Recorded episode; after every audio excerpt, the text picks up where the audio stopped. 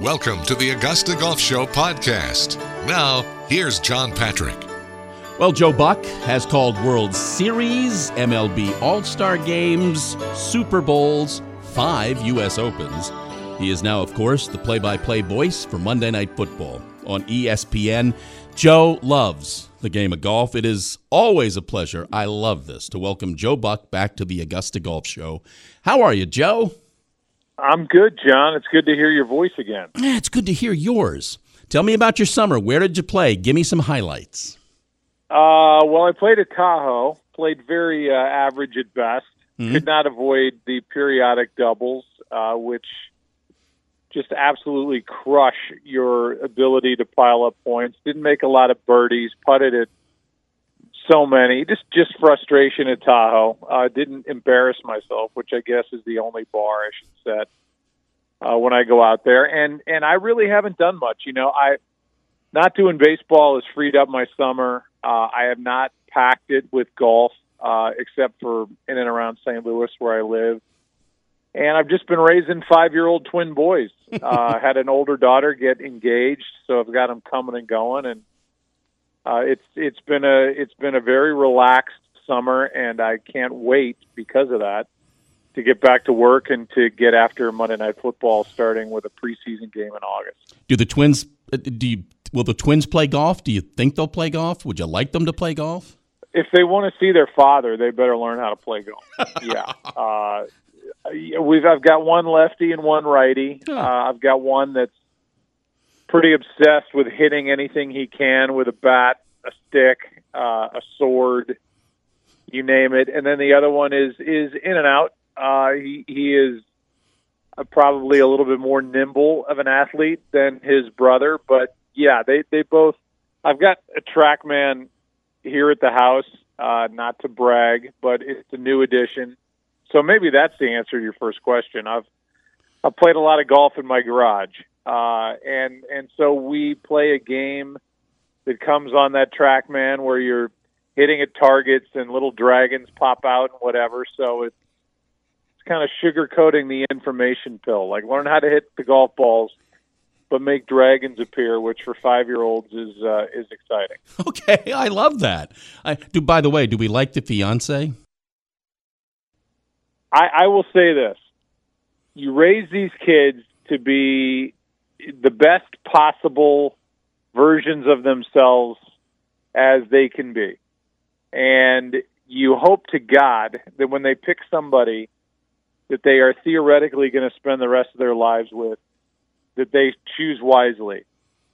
I have made the joke that I love my future son in law more than I love my own daughter. The kid is, unless he's the greatest actor of all time, he takes care of her. Uh, they're a great pair. He's uh, most importantly financially stable. uh, he comes from a good family. Uh, he's just he's everything you want. Like if you, it's like the weird science creation of uh, of a fiance for your daughter. Like if you if you put a computer program together, uh, this is what you would hope to spit out. So yes, uh, to answer your question, the kid is fantastic. Good, good. Now you do understand that weddings you're going to be writing checks like it's inertia. You'll just you won't stop. Oh my god, I love John getting told by my daughter what I'm going to spend on this wedding, uh, and and her going through going through budgets, and I mean it's it's just funny. She's 27. She by if she was sitting here, I would say this. She's not sitting here, so I'll still say it. I mean, she's. Uh, she's a quirky, kind of flighty, flaky, great, funny kid who's never thought about a budget in her life. And for her to like be combing through budgets and and then presenting me with the uh, the overall numbers is I know nerve wracking for her and uh, heartbreaking for me. Have you said no to anything? Man, that is such a good question. uh, you mean like now or ever? Maybe no, no, no, now. No, no, no, now. I know, I know what you're saying. I uh, I don't say no very often. I don't say no in my professional life, my banquet circuit life, uh, as much as I probably should. and I definitely did not say no to my girls uh, probably sufficiently enough. So the answer is no. uh, I have not said no. Financially, it'd be a good time to start, Joe. Yeah, yeah, especially as a 27 year old adult. I mean, she's the age I was when I did my first World Series. So uh, I start comparing. You know, she's she's acting, she's she's getting jobs, she's getting hired, she's talented. Uh, I, I think she's really good at what she does. She's nannying, she's making money, uh, but yeah, I, I think uh, I think it's it's getting high time for her to stand on her own. We're talking with Joe Buck here on the Augusta Golf Show. Uh, I have read that you have said that you you would not trade that five year run of USGA events for anything. You loved doing that, didn't you? I did. I mean, I, it was hard. It was way harder than I thought it would be. And I've said this before too that I remember when Fox got the rights and and they knew how obsessed I am with the game of golf, and and and that's fine. I mean, a lot of people are obsessed with the game of golf, um, but that doesn't mean you can call it. That doesn't mean that you can settle into a nice tone. It doesn't mean that you can settle into the rhythm that's required for doing golf. Um, and I remember Johnny Miller saying, "Well, you don't just fall out of a tree and do a U.S. Open." And I, I was mad. I was like, "Well, how dare he?" But after doing it a couple of times, you know, I, I came to realize that that that's right. You know, you, you have to do reps. You have to get reps, and that's why, you know, I would put our last U.S. Open, which was at Pebble, uh, up against anything that we did, and certainly I, I would say up against anything I see now. I, I thought it was unique and different, and when Jim Nantz came in our booth and he did uh, he did a little bit of golf for us and with us, which was an honor and a treat. He he grabbed me and he's like, "Look, I, I live here, and I'm seeing shots of the golf course and the topography in this area that I've never seen before. You guys are doing something that's really different, and and it was the greatest compliment that we could be paid. So." It, it was a slow burn. It was a long crawl, uh, a lot of work, a lot of I don't want to say discomfort, but but not feeling like I was in control early uh, to get to a point where okay, we kind of got this down how we're doing this, and then it was gone. So uh, you know, I, I was I was bummed when it was gone. Uh, I, I loved it, as I've said. I mean, I, I've done thousands of games. It feels like at Yankee Stadium and Fenway and Lambeau and and I've never gone on the field and thrown passes or taken batting practice or whatever, but I've played a lot of these golf courses and and to be in there and to realize just how how difficult the golf courses are and then to see what they do to them uh it, it's pretty mind blowing for somebody that's played as much golf as I have. So I I, I treasured it and and I miss it very much. If ESPN came to you and said, "Joe, you want to do Thursday Friday at the Masters?" what would you tell them? Uh, hell yes. uh, yeah, I, you know, and that and that's different. I, you can see a shot on a monitor or on your TV and go, "Oh, that's seven.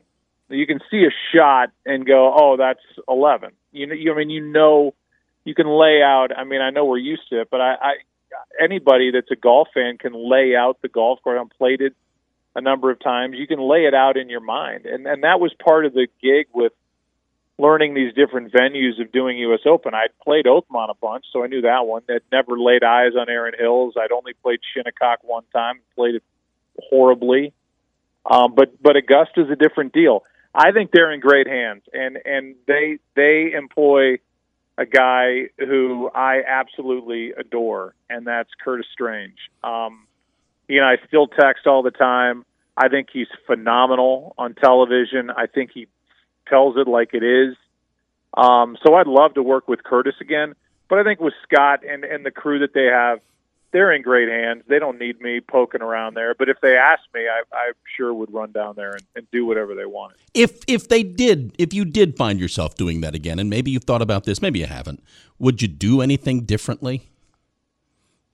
Yeah, I, I think what I learned by the fifth year, I was so worried about the mechanics of calling golf that I, I never really got to being able to kind of pull back and look at the bigger picture. I, I think that's what Jim does so well. That's what Dan does so well.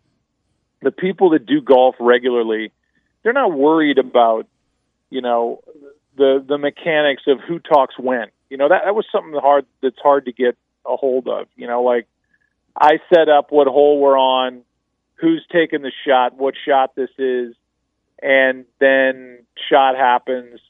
Then it's on course reporter, then it's main analyst, then maybe it's it's somebody that's in that tower, which is how we started doing golf. And you start worrying about the mechanics and like it's like, do I go? Do I not? And you're just doing the basics and the bare bones instead of, you know, this is this is a player, whoever it is. Spieth comes into this fifth hole with a lot of confidence. He's been on a good run. He's been putting well. You know, whatever it is, just kind of pulling back and talking about what we think about when we're playing golf. You know, whether it is confidence or a hot putter or, you know, he's blocked his last two drives right. There's trouble on the right here. Let's see what he does. Like that kind of stuff. That's that's the next level. It's not real next level thinking, but it's next level for what you should be talking about on a broadcast to make it interesting. Um, and, and where a player sits on the leaderboard and where opportunities are coming up it's that kind of stuff that I, I finally kind of started getting to uh, by year four or five. Uh, and and I think I, I, would start at a better place if, if I were to do it again. Jody, you take some satisfaction in watching golf now and seeing that, you know, the things that the network and Mark Loomis and you guys were doing are now implemented on all of the other networks? I do. I mean, I don't I don't know if anybody else really recognizes that. I, I, I certainly know this, and, and you know this way better than me, but the golf community and the golf TV community is is very I don't want to say closed off, but it's like you know when we showed up at Fox, even though I've played it all my life and I've been around it, you're the outsider, and and so I, I think where we did set ourselves apart was by the innovations and the money, frankly, that Fox threw at it. I mean that that stuff's great to dream it up, but then it takes money and it takes you know how much do you want to? And Fox didn't really spare any expense with the tracers that were on handheld cameras, which now we kind of expect, and and that takes money. Um, you know, say what you want about the microphones, and and it drove me nuts too with the noise of the ball gurgling down into the hole but the unintended consequence of that microphone was hearing audio that we'd never heard before. You know, Spieth talking to Greller, a player mad at himself or herself for missing a putt, whatever it is. You were getting it right from literally the ground. Um, you know, yeah, I, I do take a lot of satisfaction, and I do look at golf coverage now with a much different eye than I ever did before I did it. I, I didn't really. I, I understand now better the debate and the the conversation around live shots versus tape shots and how you strike that balance and how much you're holding a, an audience hostage if you don't show a lot of live shots. But if you want to build drama and you want to kind of piece it together in order to make it a really good television product, you have to hold some shots back and you can't show everything live and and so there's a balance and the great producers do that really well so um, I'm I'm proud of of my five years of doing it. Uh, I'm proud of, of where we got to, and, and if it ever came along again, I, I wouldn't hesitate to do it again. What do you make of of the state of professional golf these days? LIV Golf, PGA Tour, all of that. I mean, it's messy. You know, I, everything that came out yesterday with Tiger and and, and kind of taking a more uh, of a leadership role there, I think is good. Um, talked with, oddly enough, talked to Pat Perez, who's a good friend of mine, uh, last night about stuff going on in his life and you know losing his younger brother, and and talked about LIV a little bit. I mean, they they forced the hand of the PGA Tour. I mean, I think as as we get further away from from that shocking day when uh, the announcement came. I texted Justin Thomas uh, when that came out, and I said, "Just, just tell me you had an inkling that this was coming. And he said his text, I think, literally was, "Bro, I had no idea. None of us did." And and it's just it's just shocking all that's transpired. I, I hope that in the end it's it's better somehow for the PGA Tour, whether it's a, an infusion of capital or it it it brings uh, players back together. So we're seeing the best players play in events somehow, some way. But I, I still don't know how you neatly get past these players that rejected the LIV offer and rejected, in some cases, over a hundred million dollars, and then watched their fellow competitors take the money, and now all of a sudden we're going to be one big happy family again. Like that, that's a hard one for me to understand how that gets rectified. I, I hope smarter people than me figure that out. A uh, couple of more things. I know it's a golf show, but but you've done so many things in your career. Let me start with football. What are your expectations for this year, and and and how do you think Aaron Rodgers will do in New York?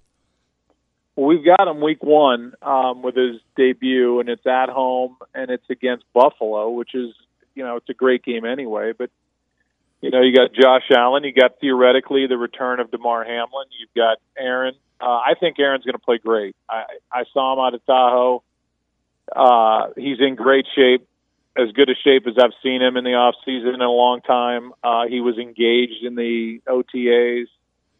I, I think when you've got a Hall of Famer and a four-time league MVP out to prove something to people, uh, that makes it dangerous for his opponents because I, I think he'll be dialed in. I, and he's got a good team. It's not, it's not. Hey, we got Aaron Rodgers. He's going to be the only guy. They've got a good defense. They've got good receivers.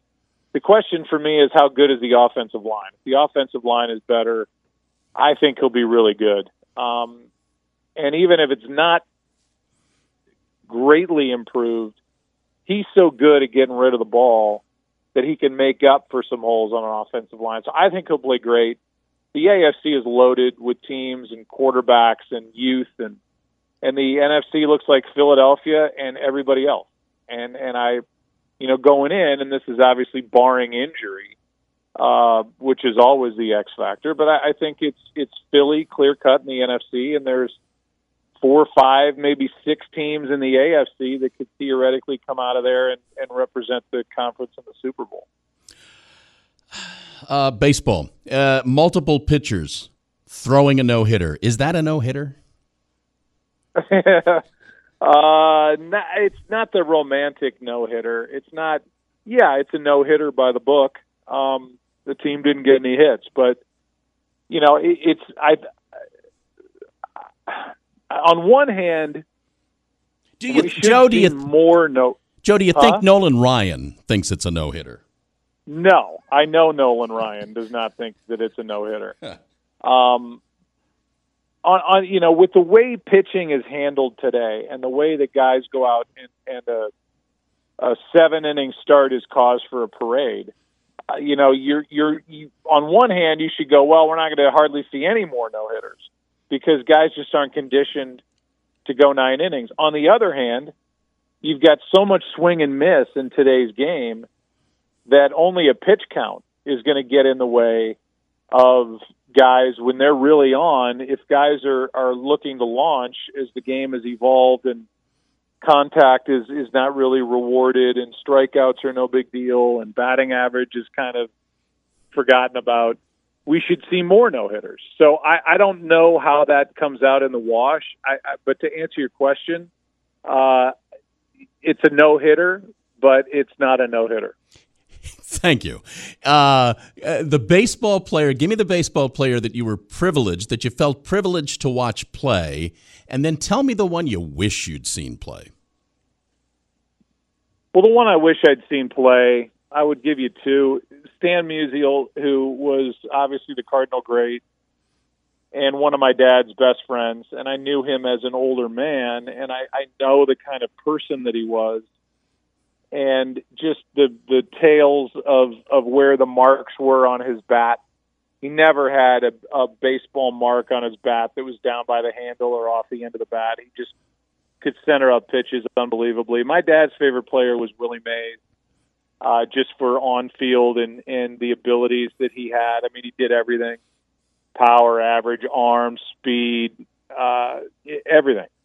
So I, I wish I had seen Willie Mays play. I was born in 1969, so I I missed all that, uh, and I missed the 50s and 60s. And there's so many unbelievable. Mantle would be another one. DiMaggio, uh, the guy that that I think consistently delivered uh, would be Jeter. I mean, and, I think analytically speaking, he probably wasn't the greatest analytic shortstop.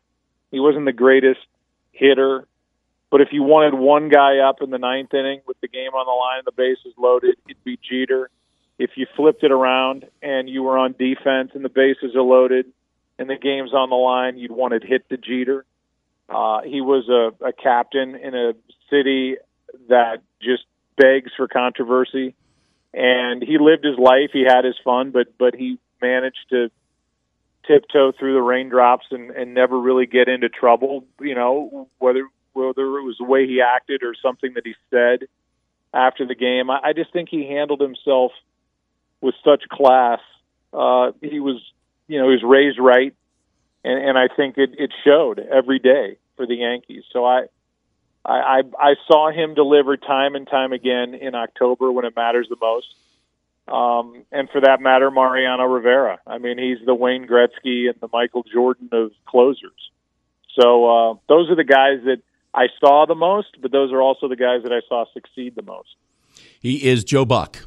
Uh, Joe, you've been very, uh, you've been incredibly gracious with your time. Thank you for doing this. Uh, have a great season, please. All right, buddy. Yeah, good to talk to you, John. Thanks.